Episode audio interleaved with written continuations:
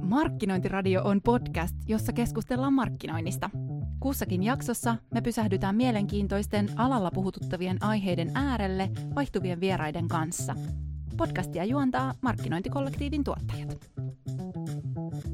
Tänään vieraaksemme saapuu kumppanimme Digimaman lähettämänä ukko.fiistä Mika Lindholm. Jos tekee itsellensä, niin sitten kannattaa tehdä semmoista juttua, mistä oikeasti niin kuin nauttii. Me sanotaan aina, että jos löytää semmoisen jutun, mitä rakastaa, niin se on aina parasta, mutta että sekin jo riittää aluksi, että nauttii siitä.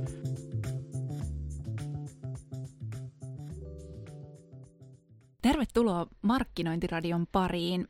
Teidän kanssa markkinointikollektiivista tänään on täällä Koiviston Sanna-Kaisa. Tänään me halutaan tuoda rohkaisua ja konkreettisia vinkkejä sellaisille ihmisille, jotka miettii omalle työelämälle jotain muutosta tai etsii sinne jotain pientä ekstraa.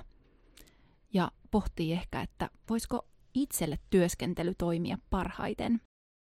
Me saatiin tähän kimmoke kumppanilta Digimamalta ja markkinointikollektiivin Facebook-ryhmässä heränneestä freelancer-keskustelusta ja Digimama kutsuki sitten meidän vieraaksi ukko.fiistä Mika Lindholmin. Mika, tervetuloa Markkinointiradioon. Kiitos, kiitos. Miksi sä olet täällä? Ehkä mä olin ensimmäinen, jota kysyttiin, tai ensimmäinen, joka suostui.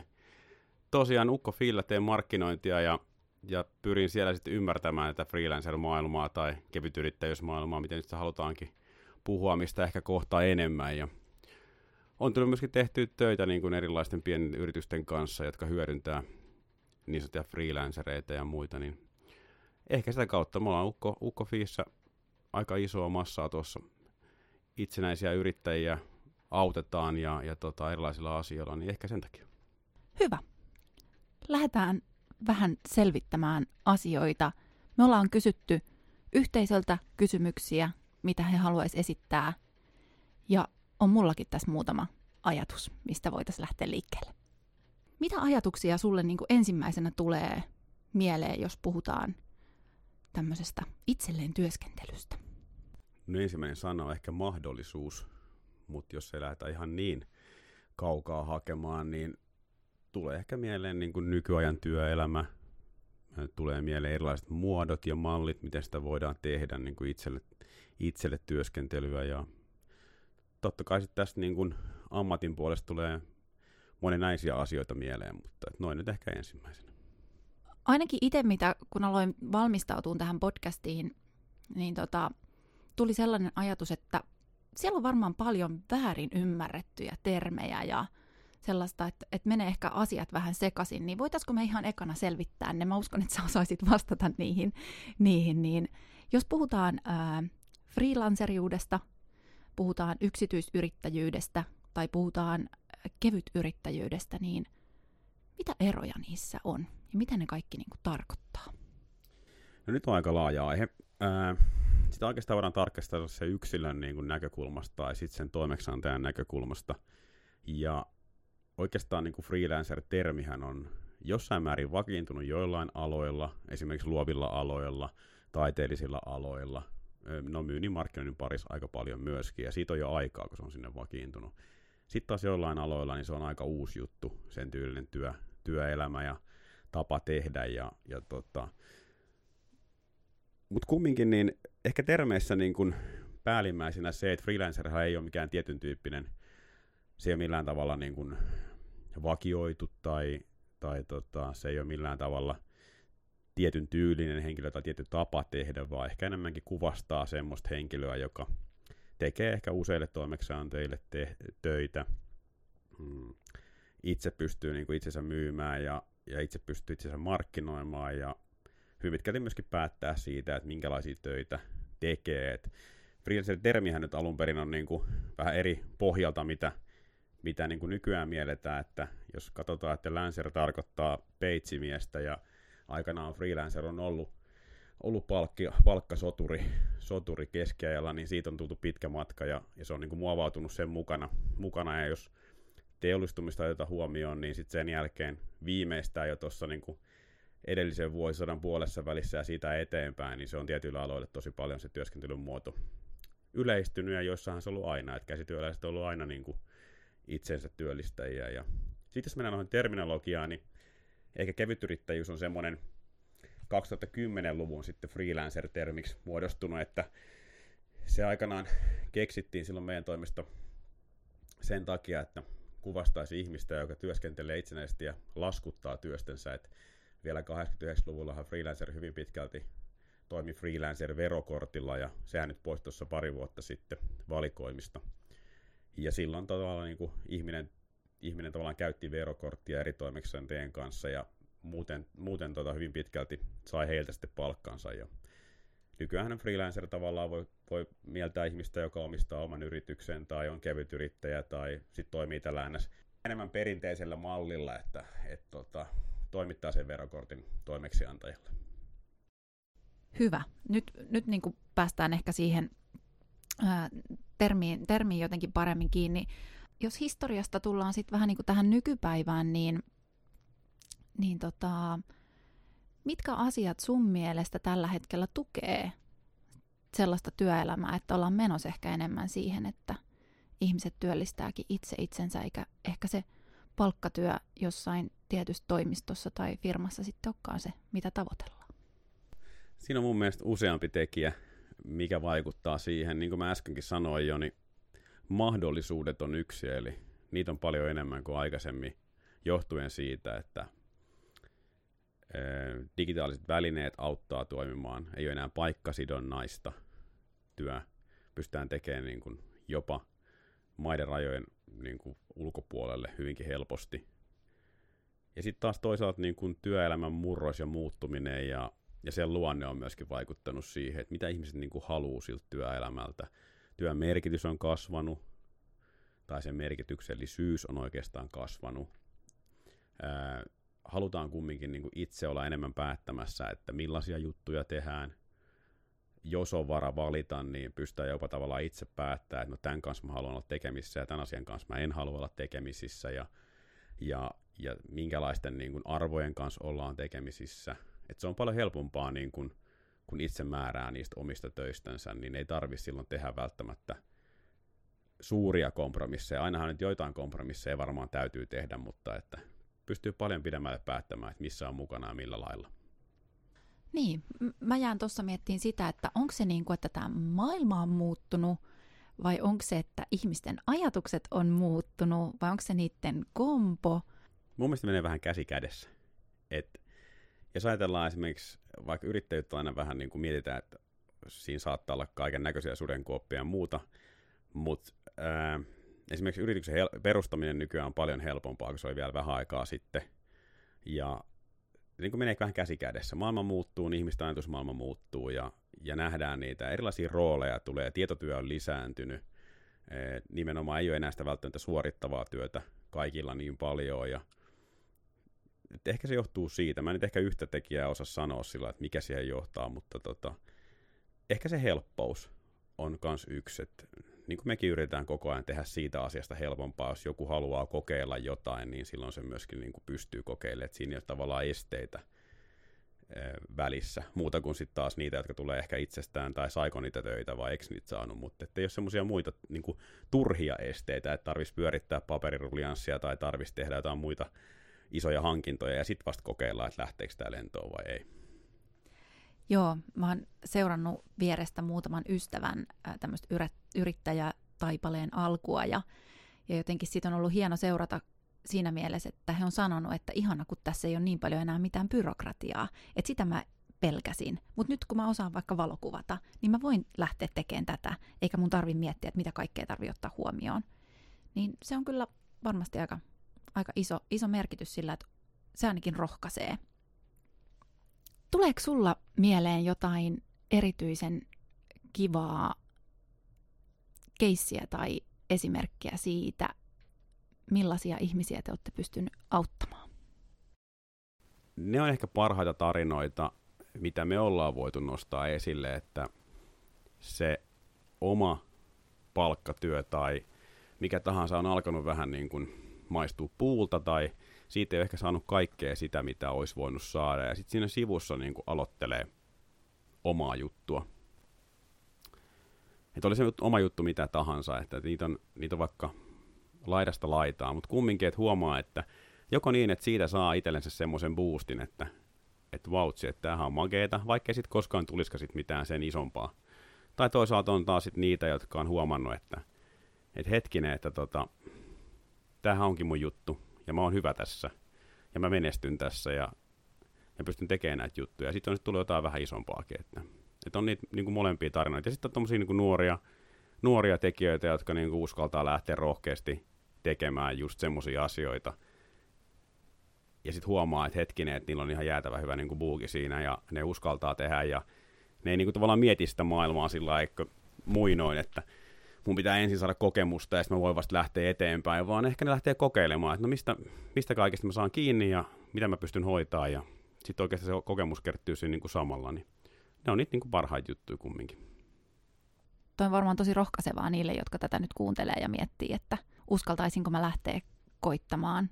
Että nimenomaan se on aika pienellä, pienellä vaivalla pääsee testaamaan ja sitä kokemusta kertyy sitten siinä samalla. Joo, ja sitten tavallaan se, mikä on niin kuin haluaisin jokaiselle ehkä sanoa, että jokainen osaa jotain. Ja jos tietää, mistä on oma intohimo tai kiinnostus, niin useasti siitä tavallaan on jo hyvä lähteä ponnistaa, että silloin sä pystyt niin kuin sen kautta oppimaan vielä lisää aika nopeastikin. Ja se nyt koskee oikeastaan kaikkea, että olisi sitten markkinointi, että mikä siellä markkinoinnissa on se oma juttu, missä, on niin kuin, missä haluaa olla tosi hyvä. Ja sehän selviää tavallaan kokeilemalla ehkä, että miten hyvin se lähtee liikkeelle.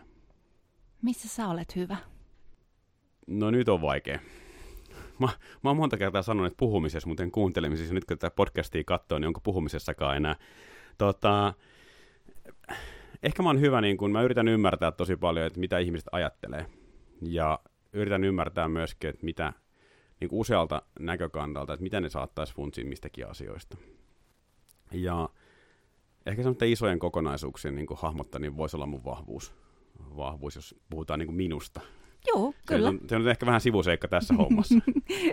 Musta on myös tärkeää niin kuin tutustua, tutustua ihmiseen ja, ja tota, sä teet täällä teillä markkinointia, niin aika hyvältä kuulostaa, että oot semmoisessa roolissa, missä itse pääset käyttämään niitä vahvuuksia. Sanoit tuossa alkuvaiheessa siitä, että, että jos puhutaan freelanceriydestä, yrittäjyydestä, kevyt yrittäjyydestä, niin sitä voidaan tarkastella niin kuin kahdesta eri näkökulmasta, tekijän ja toimeksantajan näkökulmasta.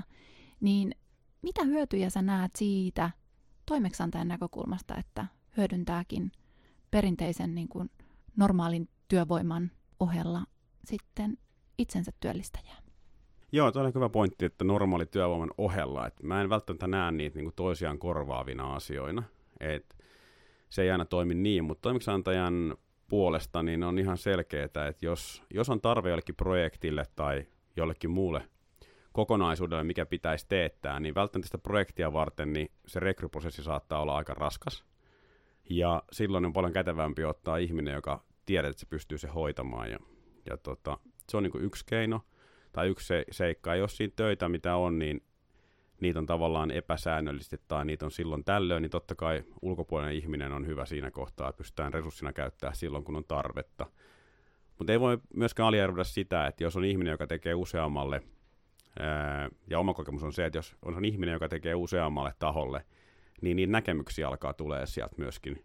Se ei ole pelkästään se vaan se oma näkemys, se oma niin kuin, kupla, missä ollaan koko ajan. Et se saattaa aika paljon tuoda tiimiinkin niin kuin lisää, että hei, että Oletteko te funtsinut näitä juttuja tai pitäisikö meidän miettiä vähän näitä juttuja? Se on myös tosi hyvä ja pystytään niin kuin jakaa sitä informaatiota.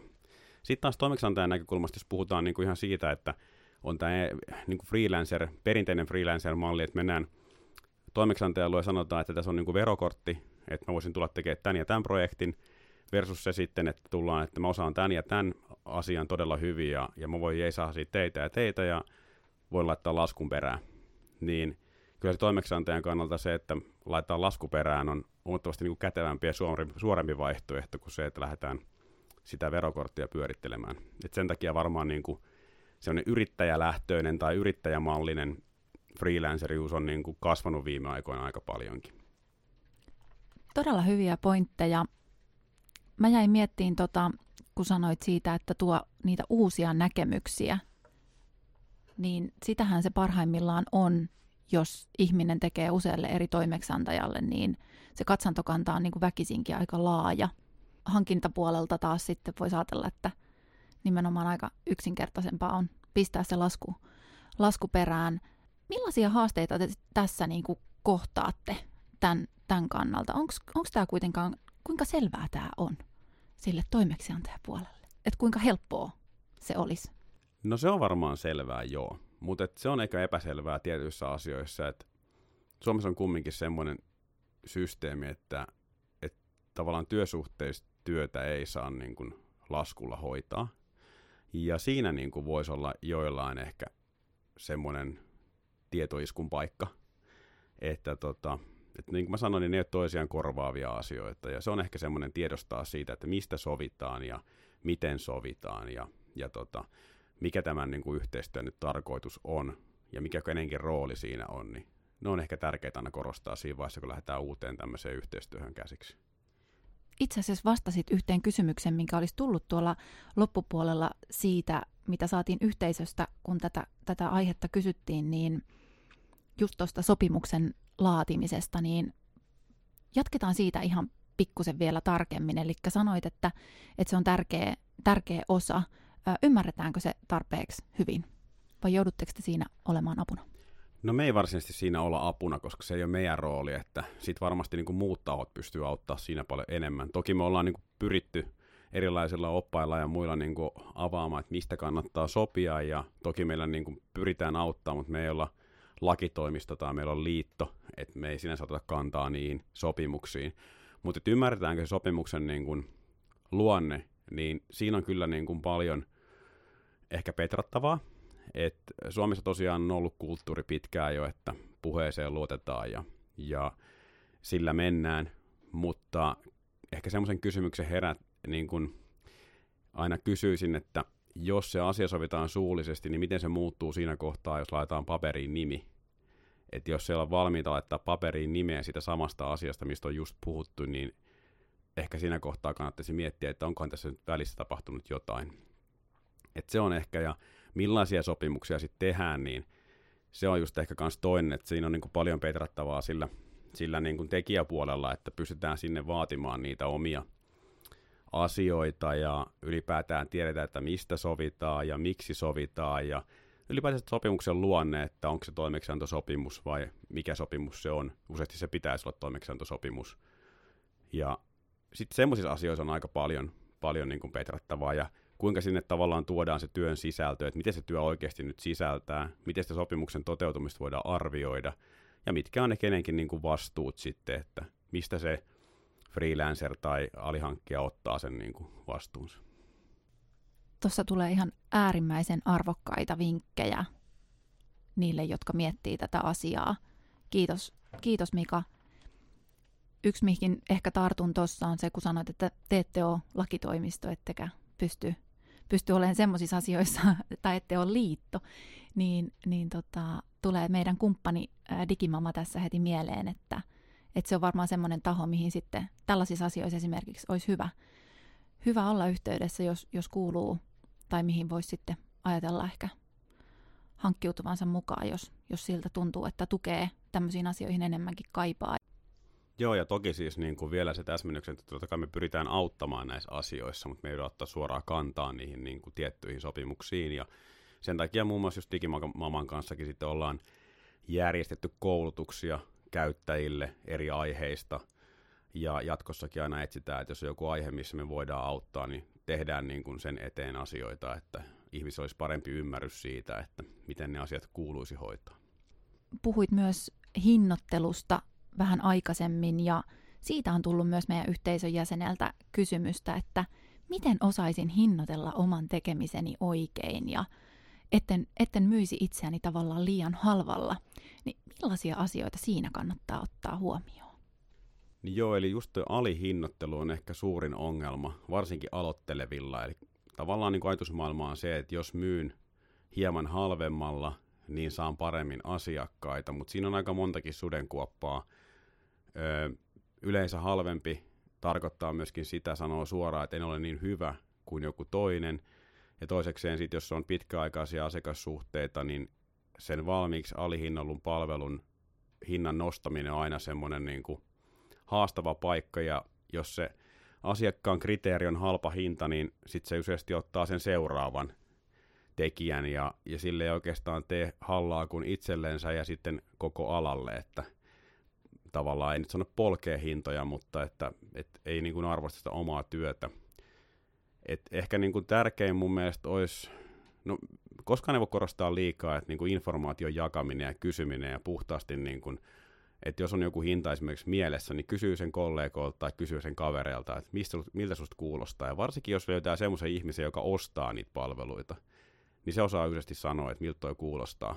Ja siihen hintahan nyt on niin kuin yksi, yleensä mielletään yhtenä numerona, mutta kyllä se vaikuttaa paljon, että miten se on muotoiltu, miten se on tuotu esiin, mitä sillä hinnalla saa, miten se on osattu tuoda esille.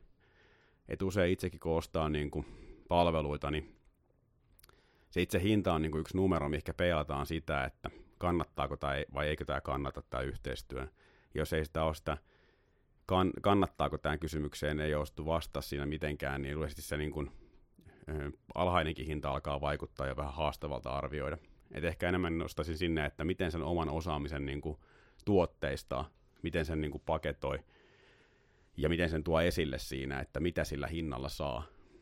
Ja sitten jos on semmoinen aloitteleva tekijä, joka, joka miettii just tätä, että pitäisikö mun laittaa alennus, että mä saisin sen. Okei, se saattaa olla jossain referenssiasiakkaassa ihan paikallaan, jos tietää, että tämä on niinku referenssiä varten ja jatkossa on eri kuviot. Mutta sitten taas muuten, niin mieluummin mä lähtisin miettimään sitä, että jos mä hinnoittelen itseni niin kuin muut, mutta mä oon aloittava, niin voisinko mä tuoda jotain lisäarvoa tuolle asiakkaalle, että voiko mä tehdä sille jotain enemmän tai, tai muuten, että mä saisin tavallaan sen asiakkuuden itselleni. Ja sitten totta kai muistaa sekin, että arvioi niin kuin itsensä sille omalle tasolle, että vaikka ollaan alalla ja siellä on suosituksia ja muita, niin tekijöiden kokemuksessa ja, ja niin kuin track recordeissa on isoja eroja, että aloittelija ei voi niin kuin lähteä hinnoittelemaan samalle tasolle kuin jo kymmenen vuotta tehnyt ihminen, koska oletettavasti sillä kymmenen vuotta, joka on kymmenen vuotta tehnyt, niin hänellä on niin kuin vahvempi pohja sanoa, että mitä kannattaa tehdä ja mitä ei, ja, ja varmasti niin kuin enemmän näkemystä asioihin, niin silloin se on ihan suotavaakin, että hänen niin kuin työstään maksetaan parempi korvaus kuin juuri aloittelevan ihmisen työstä. Mun mielestä tässä sitten niin kuin edelleenkin palataan siihen, että mistä sovitaan, niin se hinta on siellä yksi, yksi kriteeri, mutta ehkä sekin pitää just siinä sopimuksessa tarkasti määritellä, että mitä sillä saa, että mitä, mitä se tässä tarkoittaa ja missä hetkessä tämä työ sitten laskutetaan, onko siinä jotain tiettyjä steppejä tai, tai näin, niin mun mielestä se varmaan myös auttaa, että ne kaikki kirjaa tavallaan auki, niin kuin sanoit tuossa ylipäätään siitä sopimisesta yhteistyön niin kuin, osalta. Joo, ja sitten myöskin se, että miten se hinta ilmoitetaan, että onko joku kokonaisuus. Ää, että aloittelevalle varmaan niin kuin vaikeinta on se, että jos joku projekti, niin paljon tämä projekti yhteensä kestää, mitä tällä saa, niin se saattaa olla haastava arvioida, ja siinä voi tulla niin kuin helposti vähän niin kuin, sanotaan turskaa ekoilla kerroilla, mutta toisaalta se on taas helpompi sille toiselle ostaa.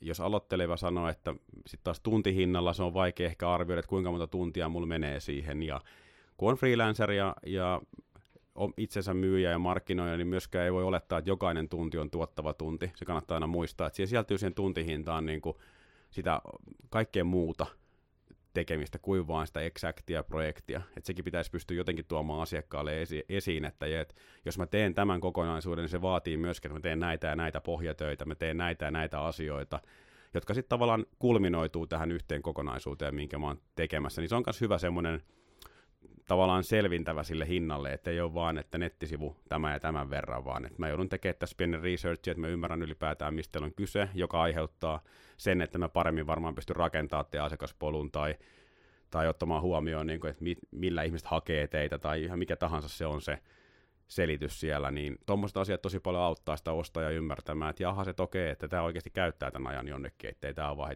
tähän päälle. Kyllä. Tuleeko sulla sitten vinkkejä, tällaista kysyttiin myös meidän yhteisöltä, että entä jos tulee tämmöisiä tosi hankalia tilanteita yhteistyön aikana, että tuntuu, että asiakas ei vaikka ihan muistakaan, että mitä on tilattu tai, tai tulee jotain semmoisia tosi niin konfliktitilanteita tämmöisissä yhteistyöhetkissä? Mun mielestä olisi tärkeää tunnistaa vähän sillä, että onko siinä niin kuin tavoitteena se, että saadaan enemmän sillä samalla hinnalla tarkoituksellisesti, vai onko siinä semmoinen tilanne, että se tosiaankin on sovittu sen verran hähmäisesti, että kumpikaan ei oikein tiedä, että mitä tässä nyt oli sovittu. Ja siihen auttaa että nimenomaan just se, että se lukee jossain paperilla, että mitä on sovittu ja mitä pitäisi saada valmiiksi ja mitä pitäisi saada aikaiseksi ja mitä kaikkea se sisältää. Et esimerkiksi ihan, että kommentti, että fokusryhmähaastelu, teemme fokusryhmähaastattelun, niin se saatetaan ymmärtää niin kuin kahdella puolella pöytää hyvin eri lailla. Joku ymmärtää, että kontaktoidaan viisi ihmistä, jutellaan niiden kanssa kymmenen minuuttia ja tehdään siitä raportti, kun siitä joku, joku ajattelee, että se on sata ihmistä ja sitten tehdään kunnon niin kuin analyysit ja tuodaan se, esitellään se jossain kaksi tuntia ja muuta. Et ne kaikki nyt oikeastaan pitäisi selventää joko tarjoukseen tai, tai sitten tota, ihan siihen sopimuksen liitteeseen, että mitä nyt oikeasti on sovittu. Ja se on aina hyvä muistaa, että kun lähdetään tarjoukseen, niin ne on sitten sitovia myöskin, että ne ei ole mitään heittoja, minkä jälkeen ruvetaan miettimään, että mitä se oikeasti voitaisiin niin tehdä. Mä näin, että säkin oot toiminut omalla toiminimellä joskus. Mikä, sul, mikä sut ajo siihen ja mikä siinä oli hienointa? ehkä sen hetken fiilis ajo siihen. No okei, okay, meillä oli semmoinenkin tilanne, meillä on perheyritys, niin sitä piti jeesalla sinne samalla ja se oli kätevä lähteä tekemään sitten vähän muutakin siihen päälle. Ja... Mutta ehkä siinä hienointa oli just se, että mitä mä tuossa äsken sanoinkin, että sai itse tavallaan päättää oikeastaan, että mulla oli sen tyylinen ainakin tehtävän kuva, että mulla ei tarvinnut olla missään fyysisesti paikalla. Sain tehdä silloin, kun niin sanotusti itselle sopii. Ja, ja tota, sain niin nähdä aika lailla erilaisia tilanteita – erilaisia paikkoja ja ymmärsin tavallaan siinä vielä paremmin, että se tekisi itse asiassa hyvää kaikille, jotka markkinoi, niin käydä pitkin Suomea, koska tota, siellä on aika paljon erilaisia yrityksiä, mitä välttämättä ei edes ymmärrä, että tuli itsellä välillä sellainen tilanne, että miten tämä yritys voi toimia, mutta silti niillä meni tosi hyvin, että niillä oli niin kuin hyvät kaikki liikevaihto oli hyvää ja, ja he pärjäs hyvin ja oli niin kuin menestyneitä siinä, mitä tekivät, mutta silti tuli sellainen fiilis, että ei, että, että sitten tuli sellaisia hetkiä, että meillä on markkinoitu viiteen vuoteen mitenkään, eikä, eikä meillä ole oikeastaan tarvettakaan, mutta meillä olisi pari juttua, mitä me haluttaisiin tehdä, ja sitten miettii sitä, että kaiken näköistä sitä on olemassa. Et se oli niin kuin hienointa. Toisaalta sitten taas pitää sanoa sekin, että minkä takia mä sitten eksyin, ukolle, niin on se, että mä kaipasin työyhteisöä, että – et sitä mä en saanut sillä niin kuin asiakkaalta tai muilta, niin, niin silloin kaipas sitä vahvasti. Ja sen takia tultiin tänne ja samassa maailmassa tavallaan ollaan edelleenkin. Tai se oli yksi niistä asioista, minkä takia lähti etsimään, että mitä sitä voisi seuraavaksi tehdä. Millaisia ominaisuuksia ää, itsellensä työskenteleminen vaatii? Millais, millaiselle, millaiselle henkilölle se sopii? Varmaan kaikenlaisille henkilöille. En mä nyt lähtisi rajaamaan ketään ulkopuolellekaan semmoiselle sopii totta kai tärkeitä asioita on se, että pystyy itse tavallaan pitää huolen siitä omasta työskentelystä, että kenen kukaan muu ei sitten siinä kohtaa tule sanomaan, että sun pitäisi tehdä näitä ja näitä asioita. Korkeintaan se asiakas kysyy, että onko ne tehty ja, ja mitä sä seuraavaksi. Mm, Mutta myöskin semmoinen, että pitäisi jollain tavalla pystyä ehkä itsensä markkinoimaan ja myymään. Se ei ole ollenkaan huonompi taito, koska harva tulee – pyytämään, että voit tulla tehdä meille tämän projektin, ellei sitä kokemusta ole jo sitten isosti. Et jos puhutaan niin kuin aloittavista yrittäjistä, ei puhuta niistä kokeista konkareista, jotka kaikki tietää ja, ja niillä on sitten työkirjat täynnä. Et se on niin hyvä, että pystyy, pystyy myymään ja markkinoimaan itse. Sitten on semmoinen, että pystyy pitämään projektit hanskassa.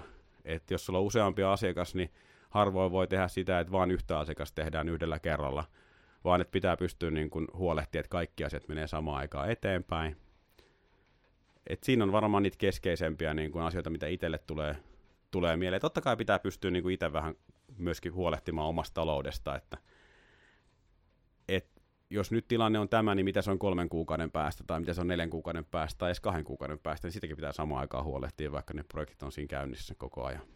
Kyllä. Toi talouden perusteiden ymmärtäminen ja, ja se oman talouden hallinta, se on varmaan aika kyllä kriittinen tässä, koska se palkka ei kilahda automaattisesti joka kuukausi tilille, vaan sitä joutuu vähän ehkä pohtiin eri tavalla. Näihinkin varmaan kaikkiin saa sieltä teidän ja Digimaman koulutuksista apua, jos, jos niihin kaipaa sellaista tukea. Sitten mietin, että mistä muualta ehkä tällaisiin, missä muualla freelancerit hakee toisistaan tukea, niin varmaan ainakin verkostot on aika, ne muodostuu toki sen työn niin kuin työtä tekemällä, mutta myös muulla tavalla, niin sieltä voi varmaan hakea myös niin kuin itsellensä sellaisia vinkkejä ja, ja oppeja, jos, jos tuntuu siltä, että oma pää lyö tyhjää jossain vaiheessa. Lyhyt vastaus kyllä, ja ATK-verkko on aina kova, sieltä löytää ystäviä vaikka mistä. Eikö kollektiivikin pistänyt jonkun freelancer-osion pystyyn nyt tuossa noin viime aikoina, Joo. jos muistan Joo. oikein. Toki, toki niin tuohon pidempi vastaus on, että öö, et yllätyksenä tavallaan saattaa tulla just se, että et nyt on tuttunut tiettyyn rahaan, niin siitä tavallaan pitää osaa laskea se kaikki, mikä lähtee pois, eli verot ja vakuutukset kenties ja kulut ja kaikki tämmöistä, niissä me pyritään niin kuin jeesaamaan, koska aloitteleville, jotka ei ollut yrittäjäympäristössä, niin saattaa olla aika niin kuin erikoisiakin asioita, että alvit pitää maksaa ja että niistä ei voi niin kuin joustaa. Et se, että mitä, mitä laskuttaa, niin se, sitä ei kaikkea saa itsellensä valitettavasti, vaan sitten niin menee, menee osa niin kuin eläkevakuutusmaksuihin tietyssä vaiheessa ja, ja kaikkea muuta sellaista, että se pitää huomioida siinä kohtaa. Jos tästä innostuu työskennellä jatkossa itsellensä, niin mistä ainakin kannattaa lähteä liikkeelle? No mun mielestä ensimmäinen pitäisi ehkä miettiä, että mitä haluaa tehdä. Et ei vaan kannata lähteä tekemään jotain. Et jos tekee itsellensä, niin sitten kannattaa tehdä semmoista juttua, mistä oikeasti niin kuin nauttii. Me sanotaan aina, että jos löytää semmoisen jutun, mitä rakastaa, niin se on aina parasta, mutta että sekin jo riittää aluksi, että nauttii siitä. Sitten tulee yleensä hyvä, koska niin kuin rehellisyyden nimessä, niin kyllähän kaikki menestyneet itse, itsenäiset yrittäjät tai itse työllistäjät, niin kyllä ne alussa ja jossain vaiheessa muutenkin niin tekee paljon töitä. Eikä tarvita paljon töitä sille, että on pakko tehdä, vaan että jos haluaa eteenpäin, niin se vaatii sitä, että itse vie itsensä eteenpäin. Kukaan muu ei oikeastaan vedä, vedä niin, niin sitä se vaatii. Mutta että se helpottaa siihen, jos, jos tekee semmoisia asioita, mistä oikeasti tykkää. Se helpottaa tosi. Sitten totta kai kannattaa miettiä, että mitä niin kuin se siihen liittyy, että mitä mä niin kuin tarviin. Et jotkut tarvii kaivinkoneen ja jotkut tarvii läppäriä ja jotkut tarvii vaan niin kuin hyvät PPT-slaidit ja että tavallaan mitä tarvii ja mihin kannattaa nyt niin kuin ensimmäisenä keskittyä. Ja sitten ehkä he, se, seuraavana heti tai jopa samaan aikaan, että tulee, että kenelle mä myyn tän. Et mulla on ollut semmoinen, silloin kun mä itsekseni tein, niin mulla on semmoinen hieno viitekehyskö, että, että tota, mitä, kenelle, missä ja milloin. Ja sitten jokaisen noihin kysytään kaksi kertaa, että miksi, niin sitten varmaan tiedetään, että missä mennään. Toivottavasti ainakin siinä kohtaa. Että semmoinen kannattaa miettiä, että kenelle sitä myy sitä palvelua, koska ilman asiakkaita niin ei ole myöskään oikeastaan mitään mitä tehdä. Ja se, että kaiken hioo omasta mielestään valmiiksi, niin se on vähän sama kuin startupeille sanotaan paljon, että heti ekana vaan niin kuin asiakkaille juttelemaan, että, että vaikka ei olisi valmistakaan, niin sieltä yleensä saa niitä parhaita juttuja, että hei, että kannattaisiko funtsia tätä tai me tarvitaankin tätä. No sitten, että mä voin tehdä ton ja siitä se yleensä lähtee. Hyvä, hyvä muistilista mitä mitä tuossa sanoit. Toivottavasti kaikki nappaa sen tästä, tästä talteen. Tuleeko sulla vielä jotain mieleen, mitä mä en oo huomannut sulta kysyä tai mitä sä haluaisit, että kuulijat linjoilla ottais muistiin? No ehkä se, että nykypäivänä ei tarvitse tehdä joko tai ratkaisuja, että jos on jossain duunissa jo palkallisena ja miettii sitä yrittäjyyttä, niin sitä on hyvä miettiä, koska – se ei vaadi useasti sitä, että pitää tehdä välittömästi ratkaisu, vaan voi lähteä kokeilemaan, varsinkin tämmöisillä aloilla, missä ei tarvita sitä kaivinkonetta itsellensä tai muuta vastaavaa.